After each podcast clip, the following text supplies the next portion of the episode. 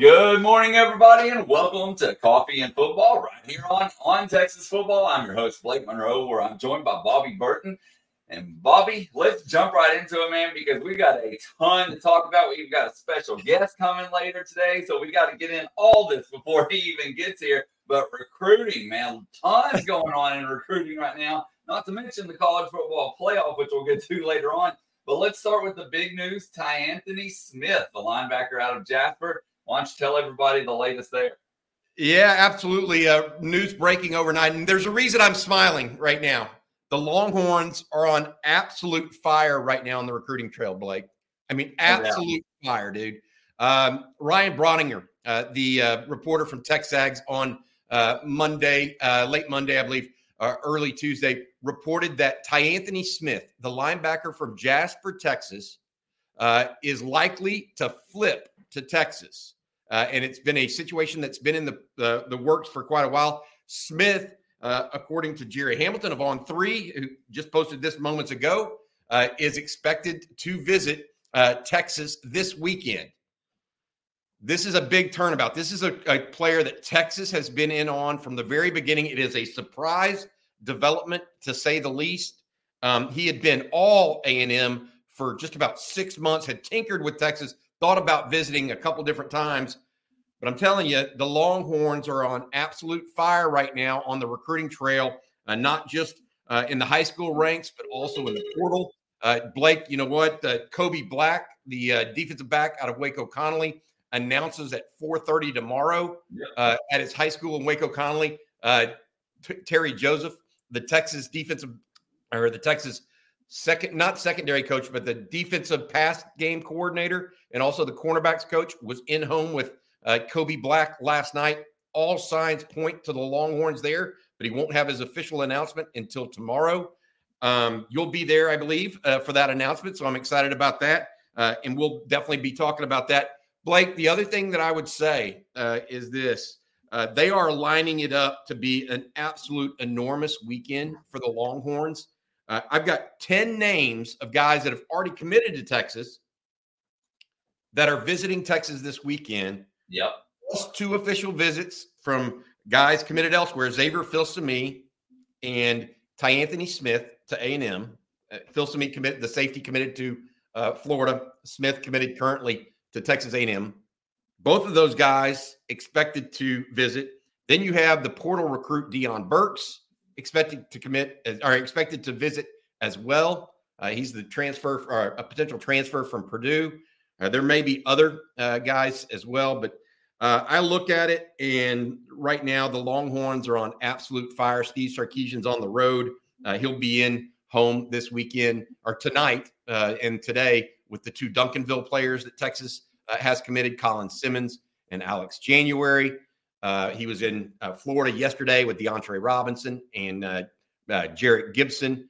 Look, when I tell y'all that that uh, there's a reason I'm smiling this morning, it's because the Longhorns are kicking some you know what on the recruiting trail. Period. I mean, they are, like I said, they're on freaking fire right now. And I didn't even mention this. Ryan Williams recertifies or reclassifies to the class of 2024. He was the number one ranked receiver, uh, Jerry. All right, Jerry. Uh, a slip there. Blake. Hey, I've been so much worse. You're good. um, he was the number one ranked receiver in the class of 2025. He's out of Saraland High School, which is the uh, high school that uh, KJ Lacey, the 2025 quarterback commitment for the University of Texas, is currently at. Um, Williams, look, guys, uh, there's that. I mean, uh, Dominic McKinley is possibly back on the board. There's just so much going on right now that, uh, look, Texas is at 20 commitments you had Ty Anthony Smith, Xavier Filsaime, possibly Solomon Williams. That's at 23. You, you, know, you add some other, I mean, they're just right now, I don't know what to say. Uh, we'll see if any commits peel off too. Uh, Aaron Hampton is supposed to be getting a visit from Blake Gideon uh, later today. Uh, Blake uh, obviously recruiting him as a safety at Texas. He's been also recruited as a wide receiver and defensive back by Alabama. Nick Saban's made a home visit there. So um, a lot of stuff going on right now, Blake. That's just uh, I don't know. If I look at it this way for you, for for Texas fans, uh, not only are they coming up on playing in the National College Football Championships or the, the playoffs, but recruiting. Look, I grew up in recruiting. It's what I followed my entire life for 30 years. Oh, Hunter Hunter Andrews is also uh, coming in this weekend. I forgot about mentioning him. He is committed to Utah. He's the running back slash athlete, really uh, recruited by Utah as a as a linebacker. Uh, he's coming in as well, so I forgot about that. Uh, but look, my point on all of this uh, is take. I'm trying to take a deep breath, and Texas fans should should do so as well because, like, there's just a lot of news going on, and it is that time of year where it's flying, absolutely flying. Oh, no doubt about it. And Bobby, what's amazing to me is how many of these guys are early enrollees. And yes, uh, I know you have been recently working on a list of those early enrollees. I'm going to let you tell everybody about that because I mean it's it's just an insanely high number. Well, um, look, uh, there are 14 of the of the 20 commitments for Texas right now. 14 are early enrollees. That means they can get there right away, start getting in the weight program, getting the food getting built up, just like Cedric Baxter did this past year. Help gain Derek, uh, not Derek Williams, but Anthony Hill. Get those guys, Manny Muhammad, get those guys college ready for an extra six months. I think it's just incredibly important. But 14 of 20 right now.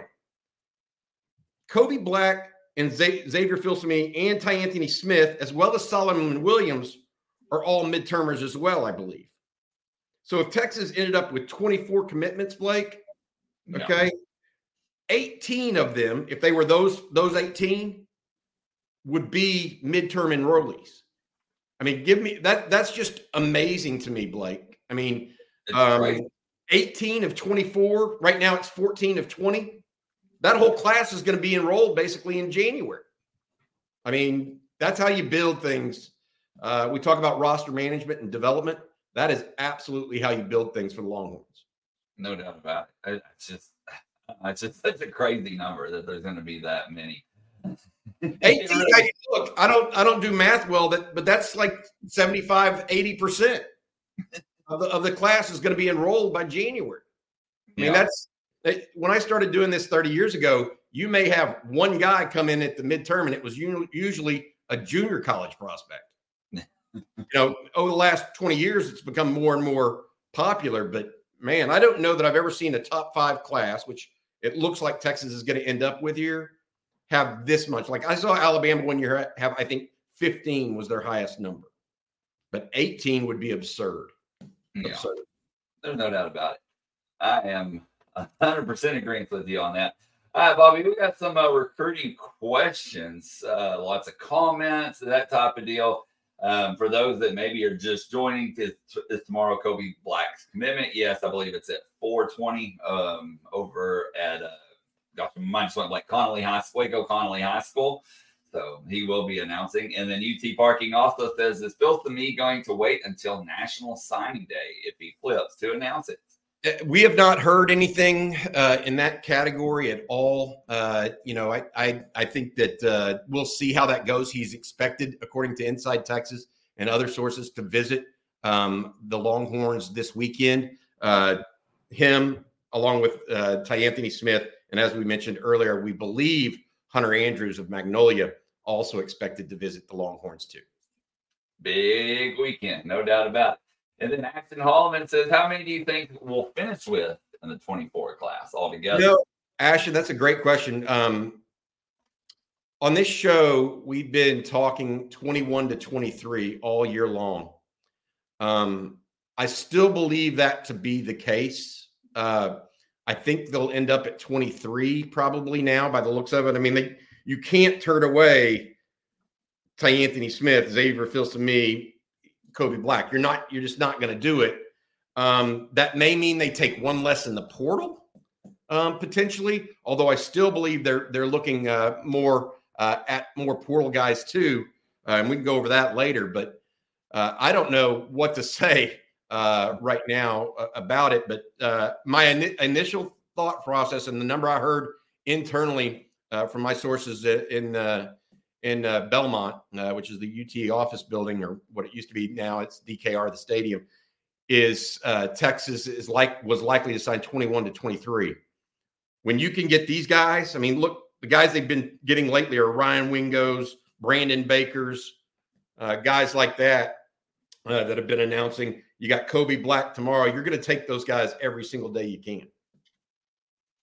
All right, Bobby, let's take a couple more questions here. Actually, let's do this comment uh, from David Williams, which because I'm in agreement. If Texas definitely gets Kobe Black and, and flips Filsaime, the only remaining needs, real remaining needs, would be a great linebacker, outside linebacker, and a dominant playmaking defensive tackle. That could be Anthony Smith and Don McKinley, says David Williams. No, as usual, David Williams, really intelligent um, post uh, in the comment here.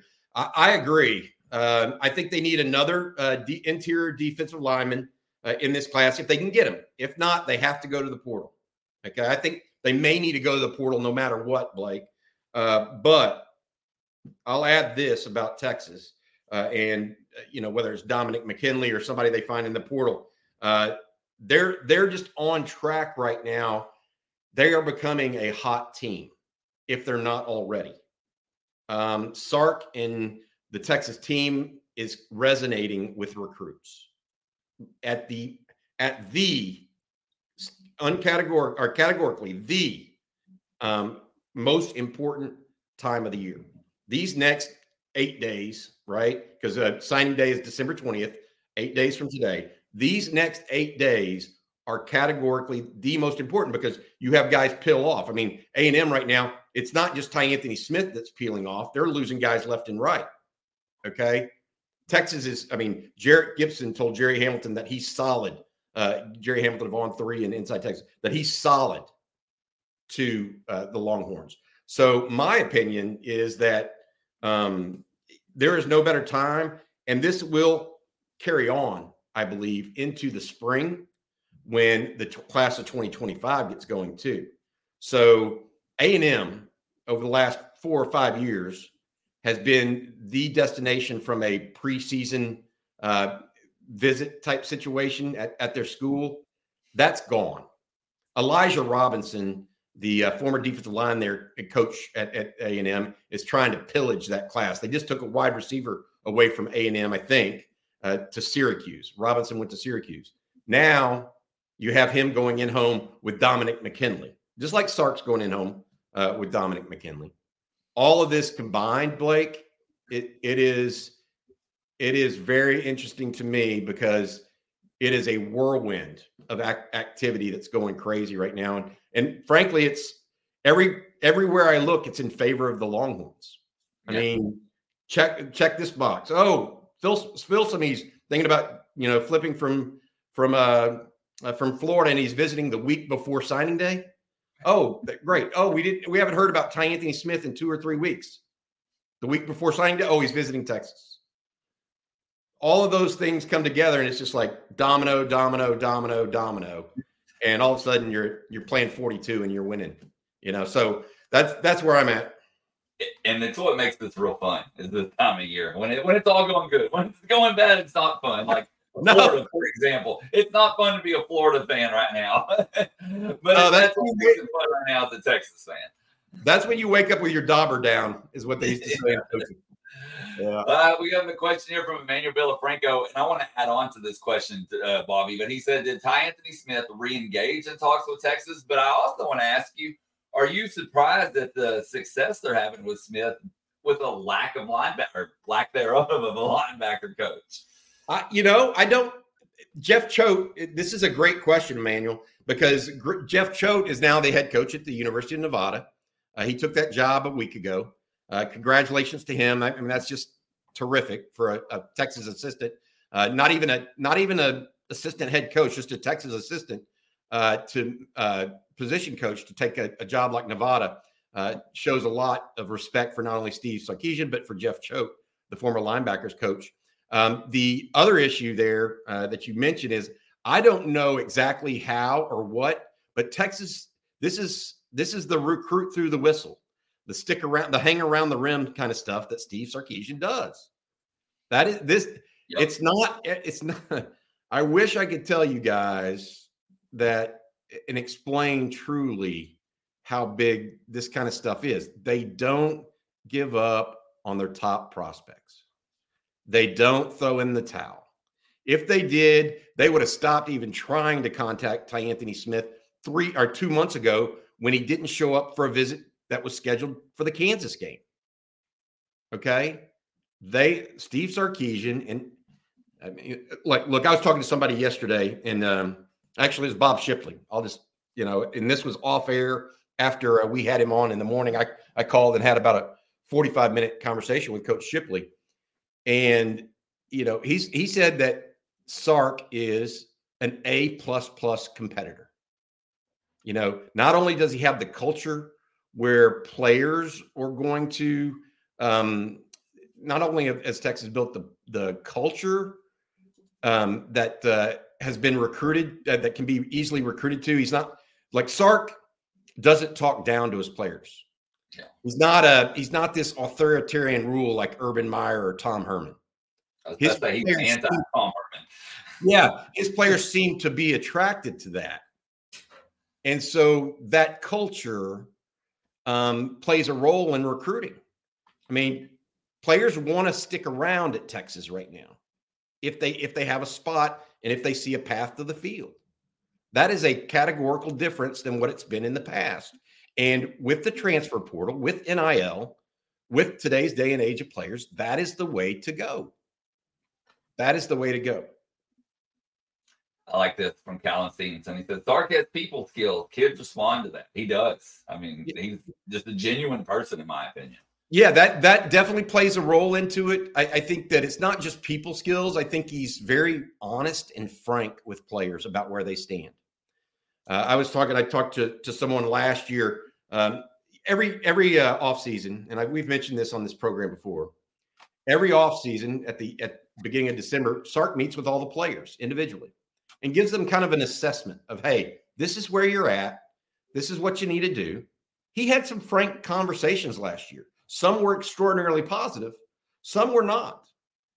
And some of those players left, you know, but the ones that stayed bought in and tried to, you know, and so if you tell someone the truth, you have an extraordinarily bigger chance of uh, of getting you know the result you want from a culture standpoint. Um, and you know he has been up front, I think, and he's you, know, he he makes and he also makes room for all types of personalities. Like that's another thing that I think people miss on Sark. Um, he doesn't have to. It doesn't. Everybody doesn't have to fit to him, if that makes sense. He allows Xavier Worthy to be Xavier Worthy, whereas Kelvin Banks and Kelvin Banks couldn't be more different from a personality perspective, right? Um, and so I, I feel like Sark's uh, Sark right now is, is doing so great, great things for the Longhorns, uh, particularly on the recruiting trail. Hey, Bobby, check this one out uh, from Callan once again. He says, prime example of this, I'm a current high school football coach. I toured the facilities Herman's last year. The guy made it a point to avoid Herman. Did the same when Sark was there, and he came out to meet us. that's awesome. so that, I mean, that's that's one of the things that's absolutely awesome about this. Um, uh, so look, everything I hear is that he's welcoming. He does has his he's not he's not anti-coach. Like he's not, he still is a hard, you know what, when it comes to practice and that sort of thing. But he also has a side where, you know, a guy like Maalik Murphy, who's caught in a tough situation right now, frankly. You know, he's between Quinn Ewers, who's going to be a first round pick, and Arch Manning, who is amazing. Maalik Murphy decided to stay last year, right? Mm-hmm. That's he could have easily went somewhere else. He was recruited out, but he stayed, and I think it was strictly because of that relationship he had developed with Steve Sarkisian. He he develops, I think, true relationships with his players, and it's resonating. And I tell you what, guys, um, they finish like this in recruiting with two or three of these guys, or three of them. They're not only going to be top five; they're going to push towards three or four um, and it'll be the third consecutive top five class. These this is what you want to enter the SEC with. Um, so uh, big big stuff for the Longhorns. Ryan Patterson says, "Bobby, you're my hero."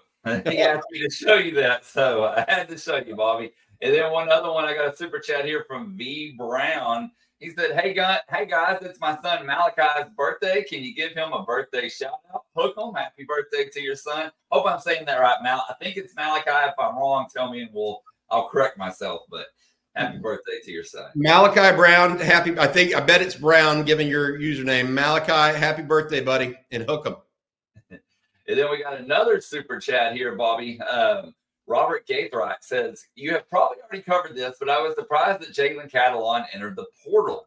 Can you provide any insight? Yeah, absolutely. I don't think Texas had plans for him next year. Um, that's pretty clear. Um, he did not, uh, not only was he often injured, uh, what they're saying and what I'm hearing behind the scenes is that Catalon uh, right now, Blake, uh, had some, uh, what I would call, uh, issues in coverage. Like uh, Texas doesn't have any great, and Rod Babers will talk about this a lot. Texas doesn't have great, what I would call coverage safeties, other than potentially Derek Williams, right? And so they don't need more of that next year, in their opinion. They're trying to got, find guys that can be better cover guys overall so that they can you know that that's my my feeling, and I think they may move some guys from from um, nickel to safety. They may move guys from safety or corner. I mean, they're gonna they're gonna try all kinds of mutations and permutations to try to figure out uh, safety next year. Uh, but adding guys like Xavier Filsaime, Kobe Black, that changes the calculus, in my opinion. That that expedites the process, no different than Manny Muhammad did this past year, and playing so much late in the year, like he did when Ryan Watts went down. All right, Bobby. Also, want to say happy birthday to Rob Infield's wife. He said her birthday as well. So lots of birthdays right here today on On Texas Football. And guys, here in a minute we have special guest Tope Imade coming. Uh, but first, Bobby, I need to tell everybody about Manscaped. I know it's your favorite time, their favorite time too. And Santa Baby, the season for a fresh cut is finally here with the sponsors of today's show, Manscaped. The leaders in below the waist grooming have launched their fifth generation performance package to help you avoid another silent night in the bedroom this year. Take care of your special snowflake with the Lawnmower 5.0 Ultra and watch your South Pole shine like never before.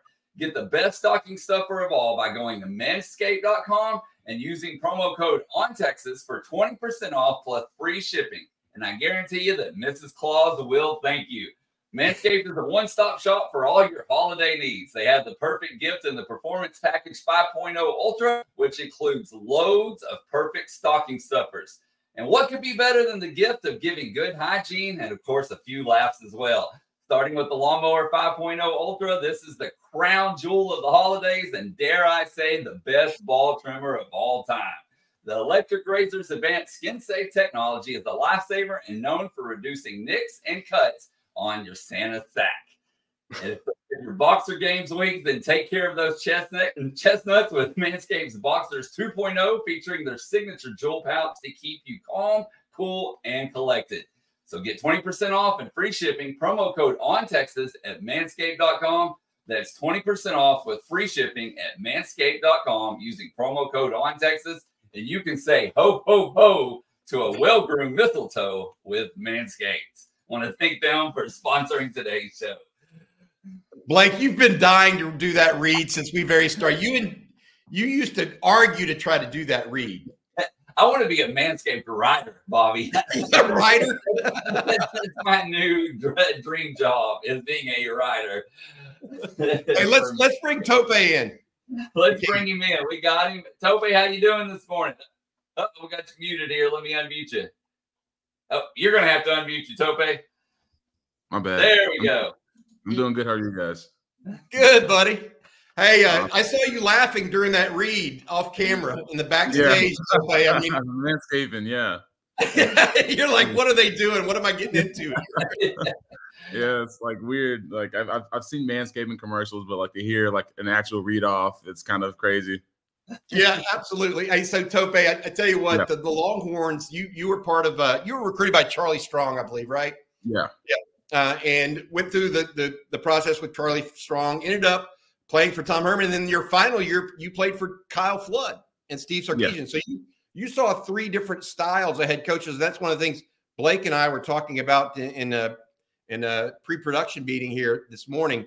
You mm. saw all three. What what were the differences in those three in those three head coaches?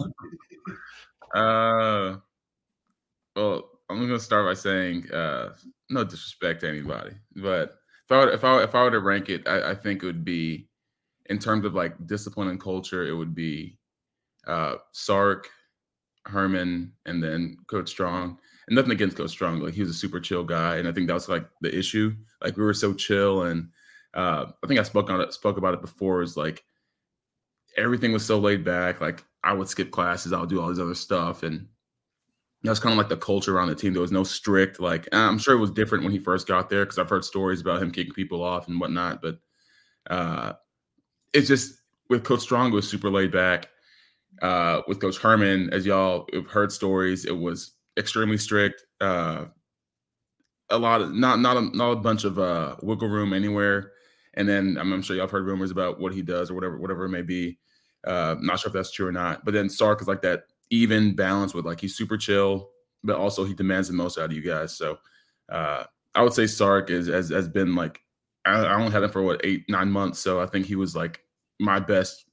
Now I'm not. I'm sure there's recency bias, but I'm sure he's he's my best head coach. But yeah. Well, he's got the Longhorns 12 and one uh, and headed to the college football playoff. As a former player, Tope, and someone, uh, you, I mean, you do. I think you're working. You were working last time I talked to you off record. You were working on your own podcast and stuff as well. Yeah. that. Um, but uh, as you were as you were going through this and watching the team this season, what were some of the things you noticed on the offensive line uh, with oh. Kyle Flood in that group? Because I tell you what, you started your your senior year or your yeah. final year at Texas. Yeah. Um, and you've seen the development of that line with guys like Kelvin Banks, DJ Campbell, Jake Majors, a guy you know. Yeah. Um, what, what, are your thoughts with the offensive line this year and how they've kind of gelled uh, over the season? So luckily, I've I've been able to interact with everybody on, on the offensive line, starting with from left to right. Kelvin, uh, me and Denzel helped recruit. We kind of got close to him during recruitment and he already came in a guy like he's a five star guy. Already came in technically sound, and uh, Coach Flood, you know, just does what he does and kind of helped him kind of make that next step into college. Hayden Conner saw him progress. I think I had him one year with Hand, and then another year year with Sark, and uh, we kind of battled it out uh, for me to start my last year, but. Uh, he kind of pushed me to do better, and then kind of seeing him kind of progress with pass blocking and run blocking is great to see. Jake, as I said before, is the smartest guy in the room, probably the smartest guy I've ever known. Uh, compared to Shaq, I, they're, they're kind of neck and neck in terms of intelligence when it comes to not only offensive line play and what other guys are doing, but also receivers where we're supposed to block landmarks, X, Y, and Z. Uh, DJ Campbell went to the same high school, and he kind of started off slow during the season, as you know, many of y'all may know. But as the season progressed, he's become the most dominant run blocker, the most nastiest run blocker. Uh, pass blocking, I'm sure she's trying to get there as well. But he, the biggest improvement I've seen was from him. And then Christian Jones, man. Uh, 2018 Christian Jones, uh, freshman, he redshirted. It was just like wide eyed, deer in the headlights all the time. But uh, to see him progress over six years, uh, and then finally, I was kind of sucks he didn't become a All Big 12 uh, nominee or whatever it may be. But uh, to see him kind of progress under Hand and then under Coach Flood. You can see like last year he was all getting flagged and all these other calls, but now it's like everybody loves Christian. He's making blocks downfield. He's rarely giving up a sack. So it's a it's kind of good to see that, and that's all a testament to Coach Flood. You talk about Christian Jones. I you know I hadn't thought about that, but when we mentioned snubs, what I call oh, yeah. snubs, all conference teams and, and whatnot, yeah. him not to be a, a, a, at least a second team all conference player kind of a that's a snub in my opinion. You're, you're, you bring that up, Tope, and I think you're exactly right. Tell folks what you're doing nowadays so they can uh, find out everything about you and, and what you're doing.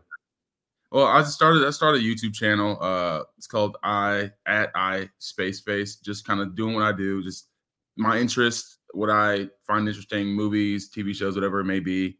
Uh, yeah, it's kind of it's kind of it. I want to do a podcast, kind of bring in old teammates, talk about the good old days. Kind of like I think some time has passed where we could talk about the address rumors or whatever it may be that happened in the Strong era or happened in the Herman era, or and there's little to no controversy in the Sark era, but like still kind of address those things like, hey, how to start out, how it was when he first got here, how we were shocked when we first got on the Zoom call and he was there and uh, Herman wasn't. We just heard Herman got fired. So stuff like that. So that's kind of what I plan on doing in 2024, but just kind of enjoying the holidays now and uh, see what, you know, just kind of finish this year off strong. So good for you, bud. Uh, you know, you're basically saying you're going to try to address the dysfunction of, of, of a couple of eras.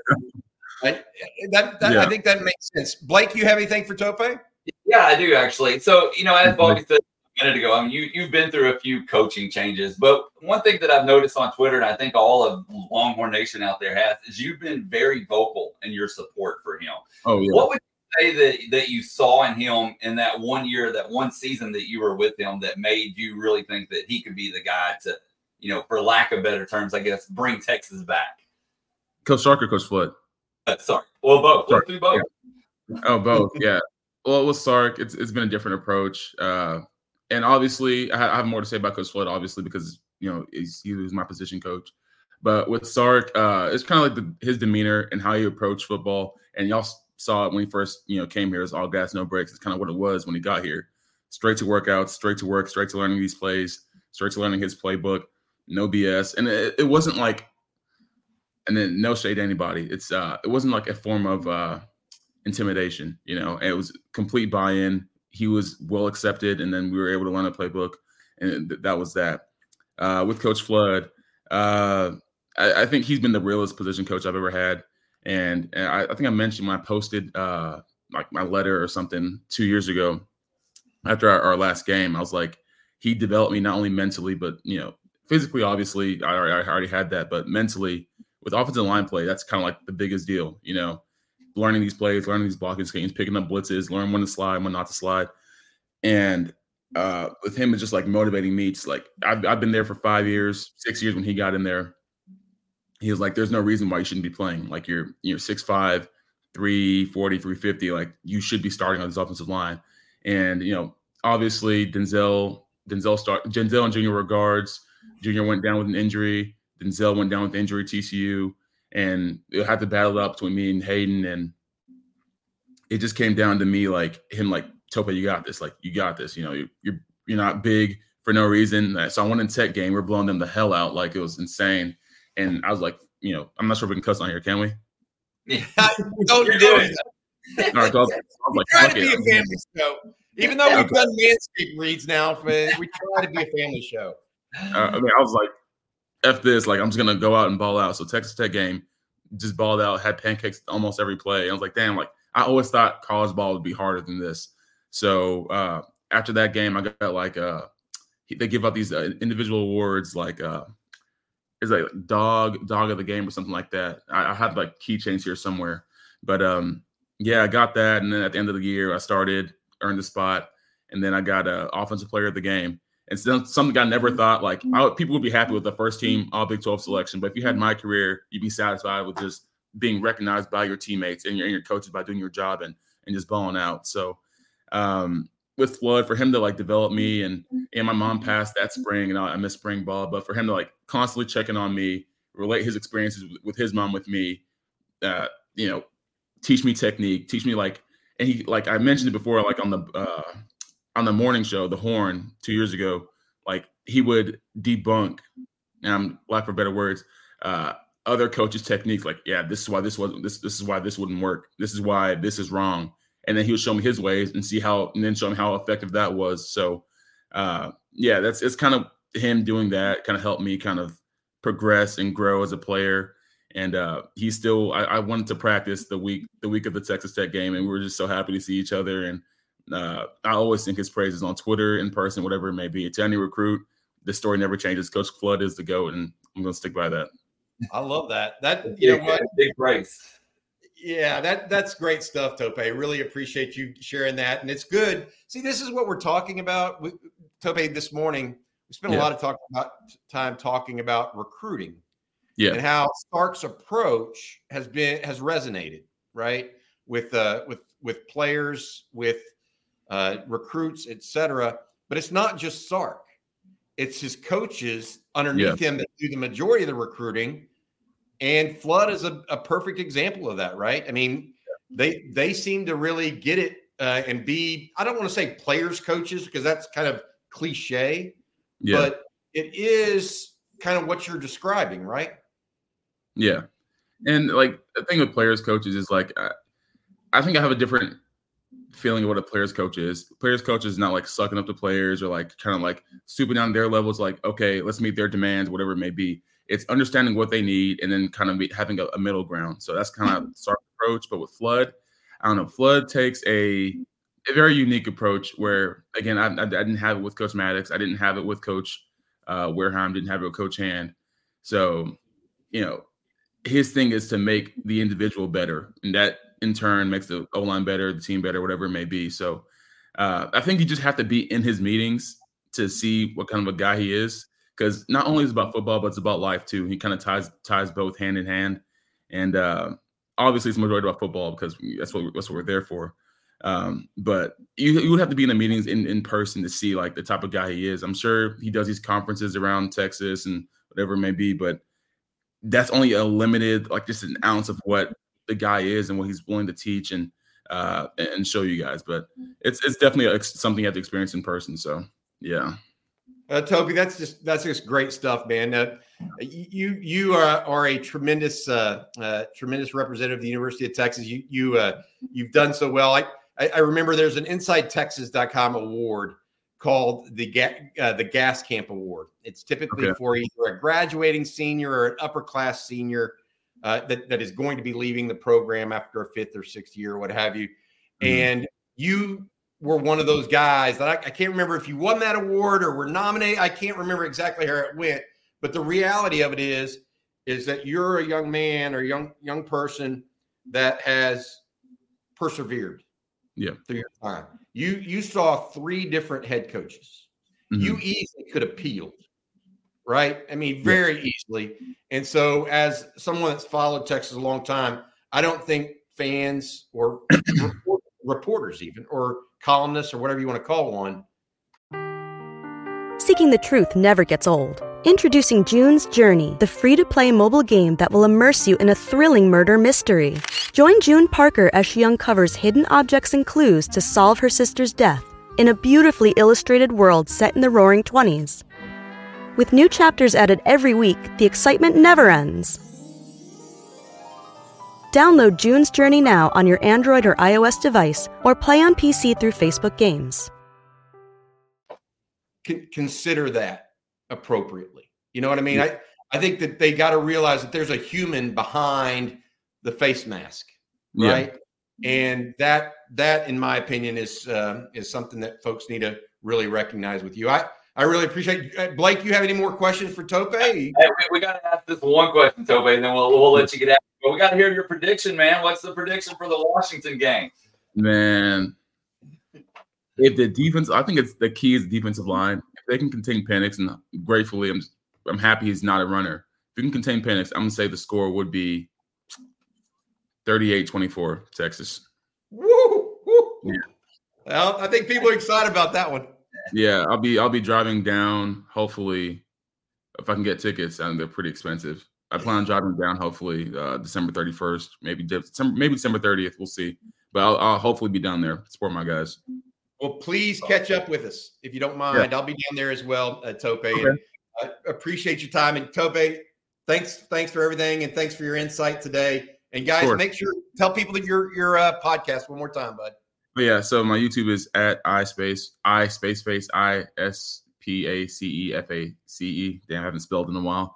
Uh, yeah, mainly, I mainly talk about. I kind of got into tweeting about football on Twitter, so just add the same same letters. Um, yeah, I think I found a joy. I've got a lot of followers just talking about football and just giving my opinion. So uh, yeah, if you want to be entertained on Saturdays or whenever the Longhorns play, just follow me on Twitter. All right, you have a good one, Tope. We appreciate you, buddy. Y'all too. See you soon. Welcome, buddy. Yeah. See you guys. Hi, guys. Hey, what, what a great guest, Bobby. Tope Imade. Been with six years with the program, as you said, three different head coaches. But the, the thing that really, you know, I was thinking about when he was talking, what did he name? Five different offensive line coaches. think about the continuity that we've had seen under Sark versus what he went through. Unbelievable. That, that's how you build something.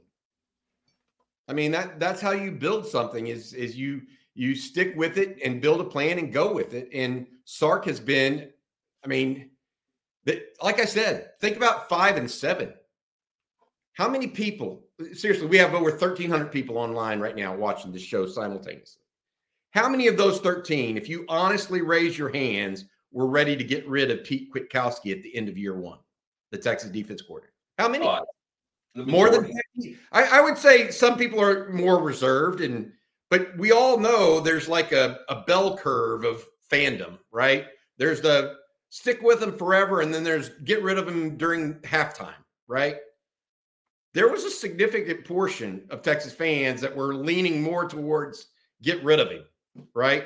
Well, Sark has been steadfast to your point, and you know, I, I, think he's being rewarded for it, and Texas fans are being rewarded for it. So, like, great okay. point. That's a great point, Blake, about consistency. Yes, definitely. All right, Bobby. Speaking of consistency, one consistent uh, sponsor that we've had, Home Field Apparel, and I'm gonna let you tell everybody about them. Yeah, absolutely. Like uh, Home Field is uh, our choice of clothing designers. You've heard us talk about Home Field Apparel since the start of the season. There are a lot of collegiate apparel brands out there. We wanted, but we wanted to partner with Home Field because their designs are the best out there. Some some of On Texas's favorites are the 1883 vintage logo, home of the Longhorns ringer tee, and the Texas baseball script tee. Be sure to go to homefieldapparel.com, filter by Texas, and see what we're talking about. And our listeners get an exclusive deal using code on Texas 23. On Texas 23 gets you 15% off your first order. We know you're all wearing UT gear. So if you're in need of a refresh, we really think you should check out Home Field Apparel. Their designs are super unique and a lot of thought goes into each concept. There's really nothing else on the market like what Home Field is doing. You can find them at homefieldapparel.com. And again, use code on Texas 23 for 15% off your first order. That's homefieldapparel.com. 15% off your first order. All right. And for those that are wanting to follow uh, Tope, I did put his uh, Twitter username in the chat. So you can go over there and find it and then get to his YouTube channel that way as well. All right, Bobby, we got a lot of people that have joined since we first started. So I think we need to rehash the top news of the day. And let's start with Ty Anthony Smith real quick. Yeah, I mean, TexAgs over the o- overnight reporting that Ty Anthony Smith, the linebacker out of uh, Jasper, Texas, uh, is now looking at a potential flip from Texas A&M to Texas. Apparently, this is something that's been in the works for a couple of weeks, according to them.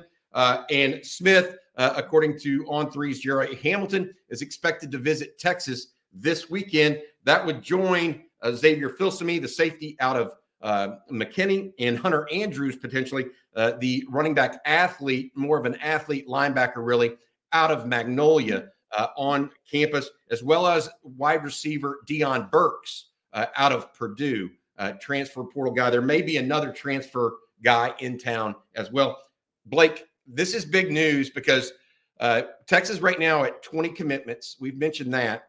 Uh, 14 of them are midterm enrollees. Kobe Black announces tomorrow. Uh, we presume that's going to be Texas. Terry Joseph, the Texas uh, corner coach, was in home with him yesterday. That takes Texas up to 21. Then you have Xavier Filsaime, Ty Anthony Smith, they're still kicking the tires on Solomon Williams, uh, defensive end out of Tampa, and uh, Dominic McKinley out of uh, out of uh, uh, Lafayette. Okay, Sark's going to be down there on Friday visiting with him. He's been committed to A and M, but again, A and M's defensive line coach Elijah Robinson has left A and M. Elijah Robinson trying to get back in on Dominic McKinley now for Syracuse, by the way. I'm saying all of this to tell you guys, and I when we first came on this morning, people a lot of people weren't here, but I had a smile on my face uh, because the Longhorns right now, guys, are uh, they are on a roll of just enormous proportion. I think they're going to end up with their third straight top five class based on what I'm hearing behind the scenes right now. Uh, they're at seven or eight, I think, in the on three consensus right now. Um, you add Kobe Black, you add Xavier Filsaime, you add Ty Anthony Smith, potential of Solomon Williams. I mean, just look, Longhorns are, are killing it right now. Uh, also, big news, in my opinion, Blake. We haven't touched on this much, but we should. The nation's top receiver for the class of 2025, so not this year, but next year, is a young man named Ryan Williams out of Saraland High School. He is the high school teammate of KJ Lacey, the 2025 quarterback commitment for the University of Texas. Yesterday, Williams elected to uh, Williams elected to reclassify to the class of 2024. We don't expect him to announce his decision this month. Like he's not going to be a midterm enrollee or anything like that. He's unlikely to sign in December. But the second signing period, which is Fe- February 7th this year, is a possibility. Um, and he is saying that one of the schools he is going to visit is Texas. So when we talked yesterday, Blake, about Texas uh, telling Aaron Butler, the wide receiver out of Calabasas, California, that they were looking to take either two guys, two more receivers in the portal, or one portal and one more high school guy. You know, we'll see what that means, right? I mean, that's yeah. those are big words, but but Ryan Williams is a electric player, uh, no doubt, absolutely no doubt. Hey, hey, Bobby, I, I, brought this up while you were talking, and it's uh, you know you're talking about uh, Robinson over at A and M, but uh, G- Jesus Jesus, however said the situation is weird with A and M. He's coaching the bowl yet recruiting their guys to Syracuse. I was reading about this this morning. I wanted to get your take on it. It is weird. I mean, I, I don't get letting him hang in there and doing that while he's recruiting those same kids away from that school it's just an odd situation to me, but I wanted your thoughts. It's very, um, how do I put this way? It's very Aggie. I mean, you know, I don't, right? I mean, it's like, it makes no sense whatsoever unless you're inside, I guess. That's, that's their saying, right? Something like that. It, it just make, I mean, it's like you're letting a fox in the henhouse. And I don't think you can do that. I, I think that, um, uh, we'll see how it goes. I mean, he's an Elijah Robinson is an excellent recruiter. I mean, oh, I, yeah, there's there's no denying that. Um, now, has he been helped by some other things? Uh, you know, like NIL and an aggressive approach there? Yes, most likely. Um, but he's already turning guys to Syracuse uh, that wouldn't have been otherwise, Blake. And yeah. so um, I, you know, it, it's a little bit of you know what we see. We don't know yet. Uh, A&M is still waiting to hear back on some players about whether they're going to leave or stay. Uh, some guys that have put their name in the portal. Uh, Walter Nolan is still taking visits and doing his thing out there. Fadil Diggs, uh, some Tyreek Chappell, the the cornerback that's been a, a, what three or two year starter for him now. They've got a number of guys in the portal that uh, the the Levius, uh, LB Overton, uh, Micah Overton as well, his brother let's see what happens with some of those guys. But A and M, uh, somebody said a dump. I, look, I don't know how to say it other than the the transition from Jimbo did not seem well planned. No. um, and it seemed to catch everybody by surprise. The decision to hire a coach did not seem well planned or coordinated um, or on the same uh, I don't know, wavelength, right? Yeah. Recruiting looks dysfunctional and disjointed right now. They are losing the majority of their best players, or not the majority. I, I, I shouldn't say that, not majority. Several of their best players and best prospects. So, you know, the Aggies have to figure out what the Aggies are going to be and who they want to be right now. I, I just think that, uh, you know, we'll, we'll see how that goes for them. we'll see. Bobby, we got a super chat we need to get to. This one from uh, Blake. And Blake says, Was Texas aware of Herman's personality before they hired him? Seems like a major contributor of his undoing. I would agree with that. I think it was a mix, though. I mean, they were what they were aware of is that he helped Houston win and maximize uh, their ability. They they put it on OU, if y'all remember that. And for any Texas uh, administrator, um, bureaucrat, uh, I don't even know what you want to call it. That meant, that means something. I mean, Texas wants to beat Oklahoma every single year. And when he did that and had a great first year and really seemed to have, and he won the national championship with Urban Meyer. I mean, I don't blame Texas for hiring Tom Herman. I blame if I, if I want to place blame anywhere, I want to place blame on Tom Herman for trying to be like Urban Meyer instead of just be himself. Um, and I think he would probably, from what I'm hearing, and people that are, I know he's at Florida Atlantic right now, and I've talked to him briefly since he took that job. Um, I I think that he is trying to go in that direction, and you know, he when he took the Texas cho- co- uh, coaching job, he was an accomplished coach, no doubt about it. But we all learn as we get older. It's learning is a ongoing process throughout our life, and I hope he has success at Florida. I don't wish him ill will. I, I would never do that. I think that he's trying, you know, to to do as best as he can at FAU. So, um, look, my my take on it is really simple. Um, I think he it wasn't a mistake of the Texas group to hire him as much as it was what he did with it when he got to Texas. Uh, and, and, no, nobody was prepared for that personality. To be fair. Yeah. All right, guys. I've got a lot of questions about Ryan Williams. He is currently committed to Alabama. Still going to take some official visits. Did reclassify to 24. Uh, that news came public yesterday. He was actually a 25 receiver. So uh, on that note, Bobby E. Kim wants your opinion: Dakorien Moore or Williams? Who's the better wide receiver prospect? That's a well, they're one and two.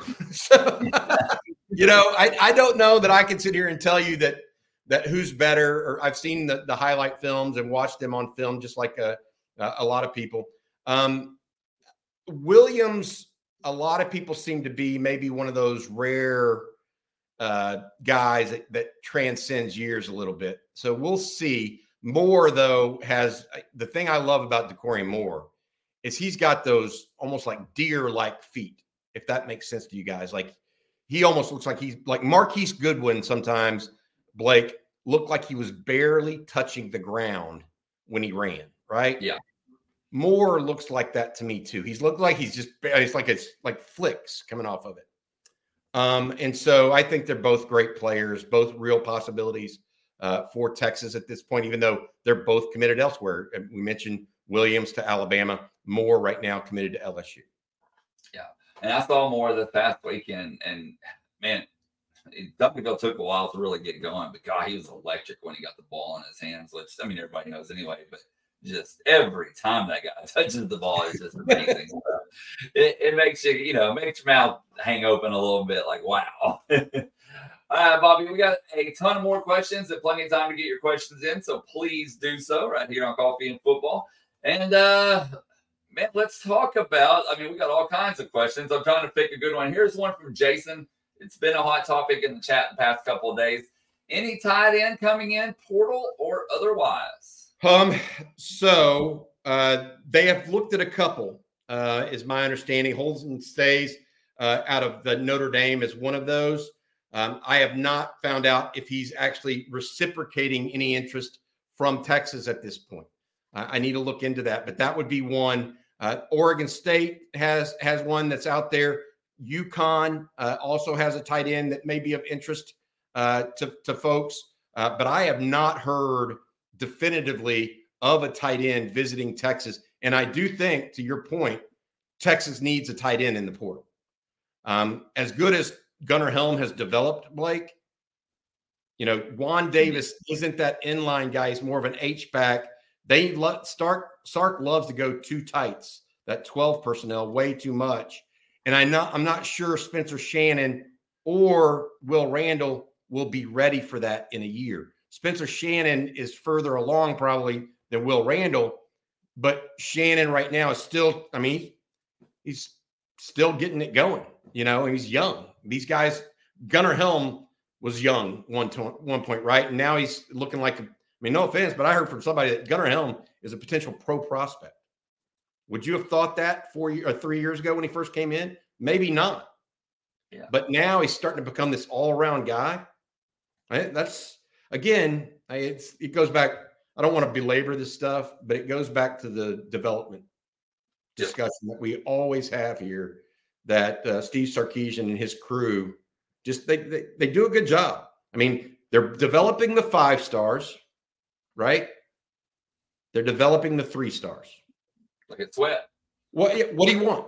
What if you're a that's why, you know, and, you, and then you see you wake up this morning and Ty Anthony Smith's visiting Texas. I mean, what is, I mean, just grin. Was that a Cheshire cat that grins got the, you know, yeah. grin that goes all the way up? Is that's what you do because that's where Texas at, and they're sitting there and, and we're getting ready to go play in the college football playoffs, twelve and one. Yeah. Which we haven't even talked about much today no, been such good news. It's because I, I do. I, you know what? I forgot to mention this at the outset. Uh, somebody had asked yesterday what the players and teams were doing. Mm-hmm. Like, what's the game plan? So I, I, talked to someone yesterday. The players returned on Sunday and Monday. They t- returned to school, et cetera. They're finishing out everything. Uh, they are back in the weight room, not on the true practice field at this point. They return to the practice field on Saturday. So those recruits that are coming in, those three official visitors that we believe are going to be in, plus there's like 10 other guys that are already committed in this class. Brandon Baker, Ryan Wingo, Wardell Mack, Daniel Cruz, uh, Jerrick Gibson, Jordan Johnson Rebel, Jordan Washington, all these guys uh, coming in. Nate Kibble coming in this this weekend as well. They're going to be able to see them practice on Saturday for the first time getting ready for the college football playoff. I, I, forgot to mention that at the outside of the show, and I apologize that I kind of not that I buried the lead there, but it's something that needed to be added. No doubt. Uh, Lee Barton with the super chat. Bobby, he says, Poor Aggies. Big brother is back in the house. Keep up the great work, Blake and Bobby, and hook on. Thank you, Lee. We appreciate the super chat. Appreciate the kind words. Uh, you know, they are. I mean, I want to say that. I mean, Texas is back in the house, so to speak, at least in the same conference. You know, as much as I you want to say poor Aggies on this, they still have a good nucleus of a football team. I mean, don't kid yourself. They're going to be trouble next year. Um, Texas is going to have to go out and win that game. Uh, they are all upper class. They're all these that that even though they've had significant, like an, an atrocious amount of attrition in the last couple of years, they still have top line players. Don't don't kid yourself, Texas fans. So you we can talk about dysfunction and irregular all that stuff all we want, but don't that ain't going to be a walk in the park in College Station if they have anything to say about it. Okay, on the Saturday after Thanksgiving, it's just not going to be. It's going to be fun though. All right, Bobby. Phil McIntosh says any news on the linebacker slash edge from UTSA? And then also the safety from Clemson. There was a report out yesterday um, about the, the Clemson safety, maybe some trouble transferring those academic credits. Um, but any anything on your side for about those two? Yeah, absolutely. Uh, Trey Moore. Let's start with him. That's the LB edge from uh, UTSA. He had 14 sacks last year for Jeff Traylor's team, or this past year for Jeff Traylor's team, uh, the Roadrunners. Um, he visited Texas on uh, the over the weekend. Came went in uh, late Friday, uh, stayed Saturday, and then Sunday. Sark and he met together along with his father uh, uh, on sat on Sunday morning. Uh, he went home. He had a home visit, I believe, with Ohio State yesterday. Has one, I believe, with either Alabama, and I'm not sure if it's going to be Nick Saban or an assistant today. and then he has an official visit scheduled with Ohio State this weekend. So that that's where that is at at this point in time. Uh, no new news. I do think Texas is the leader. We'll see exactly what happens over the next. Uh, to your point, Blake. You know, three to five days. I think he would like to make a decision uh, before Christmas time, if possible, just to get it off his off his desk. He wants to know where he's going to be because the other thing that needs to be remembered: these guys that are midtermers and coming in like this, they've got to get housing settled they got to figure out. Like I was talking to somebody about uh, about Trey Moore. He's got to figure out if he wants to take a car to college if he's going to Ohio State, right? He doesn't know how to drive in the the, the snow and ice. Like what he's got to. I mean, these are real world. I know it sounds bizarre to even mention that to people, but these are real world issues that these these guys deal with. Um, as as far as Mukuba, I, I actually mentioned that I, I was told that uh, right now one of the issues with him in Texas is that not all of his hours, you know, almost apparently uh, he has apparently around 100 hours towards his degree at Clemson. Uh, Texas has a rule uh, that only that the last 60 hours of your degree have to come from the University of Texas. And so that could be prohibiting him. Uh, but, you know, the other thing is, in talking to uh, someone close to Trey Moore, there's ways around that that Texas has found uh, that uh, Moore uh, can uh, ways around. I, sh- I shouldn't say it's not nefarious. It's completely legal. It's just how they do it all, right? That that may be the situation with Mukuba. I just haven't heard. but yes, they they are interested in him not as a safety, but as a nickel. Uh, they are definitely, I mean, Jahdae Barron was one of the best players on the team this year. Everybody knows that. Um, he, they are looking for someone uh, to potentially take that role on immediately um, and compete against the Jaylon Guilbeaus, Austin Jordans, uh, Jelani McDonald's of the world next year. Yeah. and he could weekend. He could visit this weekend. Mm, we'll see. Yeah maybe an, a really action-packed weekend, as we talked about. Right. look, I want to say, I want to say this. I mean, look, I mean, Sark is supposed to be. I didn't even mention. I don't know that I've mentioned this. Steve Sarkisian is supposed to be in home today with Colin Simmons and Alex January. Yeah. So you're talking about the number one recruit in the class right now in Colin Simmons, right? I mean, the, the things are happening right now. He was in Florida yesterday with DeAndre Robinson and uh, Jerrick Gibson things are happening right now in uh, in recruiting that with eight days to go. I mean, we, you know, we'll see where it lands. But this Ty Anthony Smith news, I think, probably the biggest uh, of a while because that was a guy that personally, and I know other people that follow recruiting in Texas football had kind of said, ah, that one's just not going to happen, right? And to have it happen eight days and the news come out eight nine days before signing day, you know, again, Steve, it's it's what we talked about when we first walked on. It's that hang around the rim type of situation for Texas coaches that they just do. I mean, every single year, Steve Sarkisian pulls a rabbit out of his hat. At some point, you're just going to say he's a magician, right? If you keep doing that, and so that that's where that's at. Uh, regular Houdini. Uh, one more portal question. And then uh, we'll move on. Bobby, this one from Champ Bailey three is Juice Wells still in the hunt for Texas? You know, I, he he was the last time I, I talked to someone. Um, the issue there is he went to Ole Miss over the weekend. Really liked it. We we will have Diamante Tucker Dorsey on on Friday. By the way, I hope uh, Tuck and uh, Juice Wells are friends uh, from their time at James Madison together. Uh, so we'll be able to have more information on that. Uh, but apparently, Ole Miss knocked it out of the park with him a little bit. Uh, he was considering and contemplating a visit to Texas this weekend. Uh, the South Carolina. Now he's at he's been at South Carolina the last couple of years.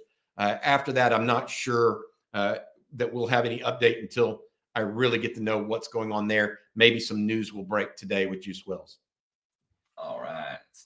And uh, I've, I've, been asked this a lot, so I want to answer it real quick. Ekim is one of the few that have asked, who do you have in the high school championship games this weekend? I'll go yeah. two and up. Uh, I got. Say, Blake, wait, Blake. Let's let let's go over them and and really take our time with them. And talk, who are the who are the championship games? You start.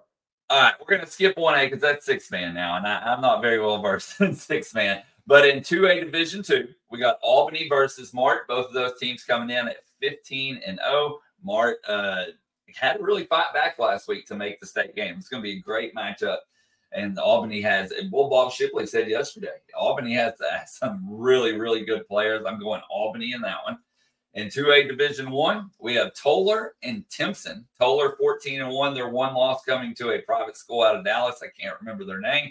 And then Timpson, of course, has some some talent. There ain't no denying that. And uh Timpson 15 and 0, but I'm going Tolar in that one. I've seen Tolar firsthand. I, they're just really, really good. But it's the well, first time both of those teams have Timpson made Terry, Timpson is Terry Bussey's team, the recruit going to A&M. And, and still like LSU, right? Yes, sir. And then uh, in 3A Division Two, we have Gunter coming in at 15 and 0, and then Tidehaven 14 and 0. The reason they're 14 and 0, I believe they had a cancellation earlier in the year. Uh, but I, I, saw Gunter whip Comanche in person just a couple of weeks ago. Uh, they're, they're, unreal. I'm taking Gunter in that one.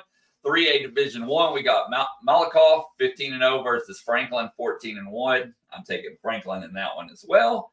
And then uh, where it starts really getting good, in my opinion, 4A Division Two's Gilmer, who comes in at 12 and 3 versus Bellville, who's undefeated 15 and 0. And Gilmer, man, no one expected them to beat Carthage. No one expected them to win last week. And they just keep surprising people. I think they're peaking at the right time. I got Gilmer in that one. Uh, 4A Division One, Anna 14 and 1 versus Tyler Chapel Hill 13 and 2. I got Anna. I just really love their offense. And then uh, fit 5A Division Two, we got South Oak Cliff 13 and 2 versus Port Neches Groves 14 and 1. I'm taking PNG. I think their O line is elite and they just, you know, hard nosed football team. Well, Texas not only they're recruiting multiple players off of I we know they're recruiting players off of both teams. Jackson Christian, the offensive mm-hmm. lineman from PNG, a guy that Texas has offered, uh, by the way. Uh, these all, all these games before we go to the next the 5A group and up all these games are going to be on Fox, correct? Fox Southwest. Uh, well, it's Bally's now, and oh, I believe Bally. is what they because Bally's bought them, and don't even get me started on that, Bobby. but but it is what it is, and uh, you know it, it's it, you it's not as easy to watch as excuse me as it once was. But if you can find a way to watch it, I encourage you to do so. It starts this week on Wednesday, I believe, with six man, and then lasts all weekend uh, but it will be on Bally's. And then 5A Division One, Aledo, 15 and 0. Aledo, you know, just I mean, what can you say? Multiple state championships, tons of D1 players all over that roster, including Jermichael Finley, the former Texas tight end. His son is on there. Uh, versus Smithson Valley, 14 and 1. And Smithson Valley, Fourth has Texas wide receiver commit. Uh, oh God, Bobby might ready to go. Ready to go. Thank you. And they're 14 and 1. I'm taking Aledo in that one. And then 6A Division Two, we got DeSoto and Humble Summer Creek. DeSoto undefeated. Uh, Summer Creek's 14 and 1. And DeSoto, man, they, they've been rolling ever since they beat uh, Duncanville earlier in the year, which everyone was surprised about. DeSoto, great game last week against Southlake Carroll, but I got DeSoto. And then the big one, Bobby, 6A Division One, we got a 13 and 1 Duncanville team versus a uh, undefeated North Shore team. And uh, man, that that's going to be so close. But I got Duncanville. I think you got to go with Duncanville in that one. I think W will be well represented this week when it comes to state champions. Absolutely makes a lot of sense, Blake. I look. Um, the only thing I would say out of all those you mentioned, like DeSoto, I think maybe the best team in the state, right? Based on what yeah. we know. Yeah. yeah. Um, Summer Creek, Summer Creek plays in a hell of a district. Yeah. So I, am not saying they're going to win. Don't. I'm not trying to say that. I I just don't know. And maybe it is a blowout, and I'm just wrong. But be aware of that one. Uh, Duncanville, North Shore. I mean, like there are no two greater antagonists right now in high school football in the state of Texas. Would you agree with that? Like it's those are that represents Dallas, yeah. that represents Houston. Go play. Yeah. So I, I think that's you know that's fun. That's fun. I'm gonna I'm definitely tuning in. I know you will be too. Definitely. And then uh, someone mentioned, and uh, here it is. Casey says Blake DeSoto in a in five A Division One is going to be insane next year. Last and Casey, you can correct me if I'm wrong, but I think as of yesterday or maybe the day before, they were still pondering on whether because they they are five A, um, but they have the option to move up to six A, and that's what they have done this, these previous two years. And I don't think that decision has been met. But last I heard, they were kind of leaning more towards staying down and I mean, if your numbers allow you to, you know, why not? we'll see. If they can win six A, why would they go down to five A? Yeah, maybe for the other sports, maybe better travel. I it, it, some level in high school, high school sports, it is about you know financial considerations for the entire athletic department as opposed to just the football team. No doubt. Prime example, Bobby. The UIL just released cutoff numbers last Friday, I believe it was. Uh, so like you know where I live, Comanche. That we we've always been three A Division two, moving up to three A Division one. Well, now our closest district game will be an hour and a half away. The closest district game will be an hour and a half away. You know, I mean, so it, stuff like that does come into play, and people don't think about it. You know, they just think kind of throw a dart at a at a map and put some districts together, but yeah. it doesn't always work that way. All right, Bobby, let's talk about the college football playoff before we get out of here because we got some questions on that. Let's start with Larry Trevino. Any news on Worthy's leg injury? Uh, you know, they don't go back to work until Saturday. We, they've been in the the website, or they've been in the uh, uh, they've been in the weight, weight room uh, for uh, uh, this week. That's where they're they're starting. They go back to work on Saturday on the field officially. after that gets going, we'll see what all ha- what all occurs and what transpires. But uh, everything I've heard is everywhere that he's expected to play. Um, well, obviously, if he's not, that would be a huge thing for the Longhorns, but I have not heard that to be the case. Uh, then we're going to go one or two more, Bobby. I didn't realize what time it was, but we do got to get out of here. Chris Bacon says, I've asked this a couple times. I've not gotten an answer. Is it true UT won't get any of the college football playoff payouts because they're leaving the Big 12? Chris, I'll ask someone today and try to answer that tomorrow. I was unaware that that was even a thing, Chris. I, am sorry I didn't see your question earlier. Well, we, we, get so many good ones. That, that that's the one thing that's hard to get to all of them. And then Bobby, I'm going to ask you this one uh, if I can find it. I just saw. Okay, E. Kim says, Bobby, have you seen this much elite quarterback play at Texas during your time following them? Um, I mentioned preseason that I thought this is the best quarterback room and wide receiver room I, I know it's the best receiver room Texas has had since I've been around. And I, I said that preseason. I think that's come to fruition this year, right? I mean, when Jordan Whittington is your three, you're in pretty good shape. Um, so that being said, the quarterback room, you got to think Vince Young was a redshirt junior, I believe, and or a junior, and uh, uh Colt McCoy was a freshman. So it's hard to say that it's ever been in better hands. Um, but we didn't know Colt McCoy was Colt McCoy at that time. Right now, you have a situation in Texas where not only do you have Quinn Ewers, Maalik Murphy, although I believe that he will end up eventually transferring um, this this offseason. You have Arch Manning, who is certainly, you know, extraordinarily talented. And then you have Trey Owens, who, by the way, Steve Sarkisian is going in for a home visit I think, tomorrow with him.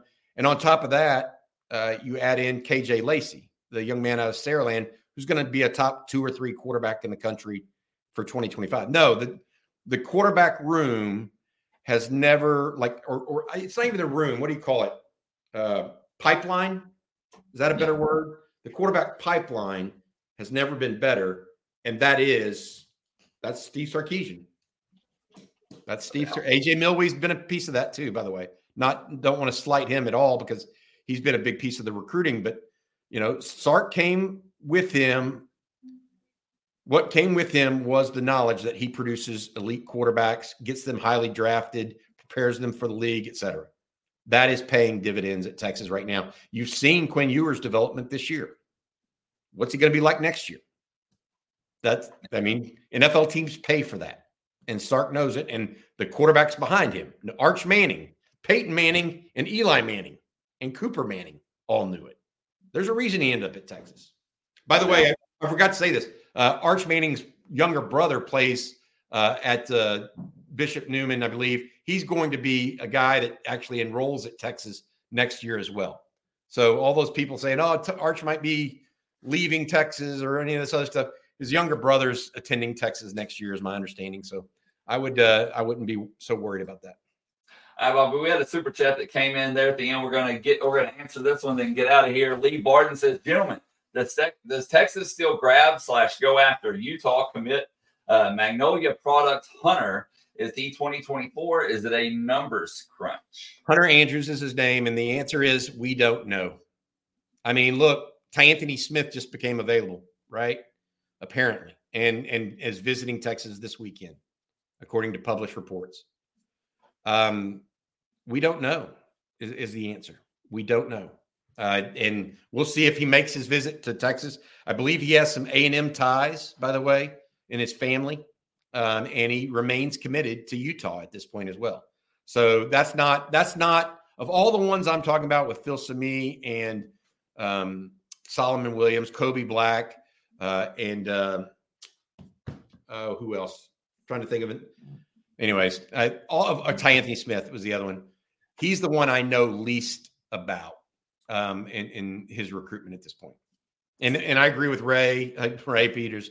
Good to see him. Um, I, I, agree with him on all this. I, we don't know for sure. Definitely. Right. Hey, guys, tomorrow, uh, another big guest. We got some good guests lined up all week. I'm run down that real quick, Bobby. Of course, we do want to thank Tope for coming on today. But tomorrow, we got a former Texas defensive end slash Super Bowl champion, Alex Okafor, who, of course, won Super Bowl with the Chiefs not too long ago. Uh, he'll be joining us. He has a great YouTube channel, by the way. You need to go check that out. And then uh, on Thursday, as the women's volleyball get ready to go to the Final Four, we're going to have former national champion Texas volleyball star uh, and current Kent State head coach Haley Eckerman. She's going to be joining us. We're going to get her insight uh, on the Texas Final Four volleyball game that's coming up on Thursday as they get ready to battle number one Wisconsin. And God, Wisconsin's got some size, Bobby. we'll let her get in all that. She definitely knows a lot more than you and I ever will about volleyball. Uh, so we'll we'll let her tell you all about that. But tomorrow, Alex Okafor, we're very excited to have him on. And Bobby, what can people expect later today on on Texas? Yeah, we'll have we'll have the recruiting breakdown, and then we come back with a live stream late tonight. Rod Babers, myself, Aaron Hogan, talking Texas football, recruiting, etc.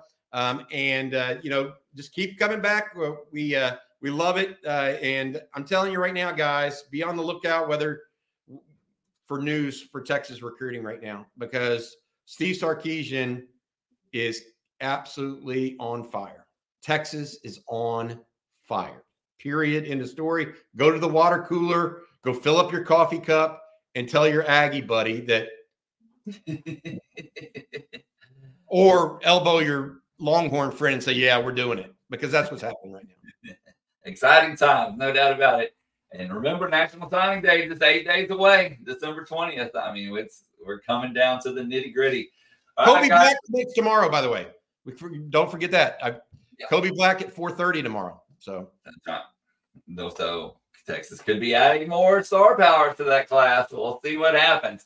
All right, guys. Well, thank you all for tuning in. Thank you all for the super chats. We definitely appreciate it. Be sure to hit that like and subscribe button and ring the bell so you're notified anytime and every time a video is posted right here on On Texas Football. And for Bobby Burton, I'm Blake Monroe, and we'll see you same time, same place tomorrow morning. Hook 'em.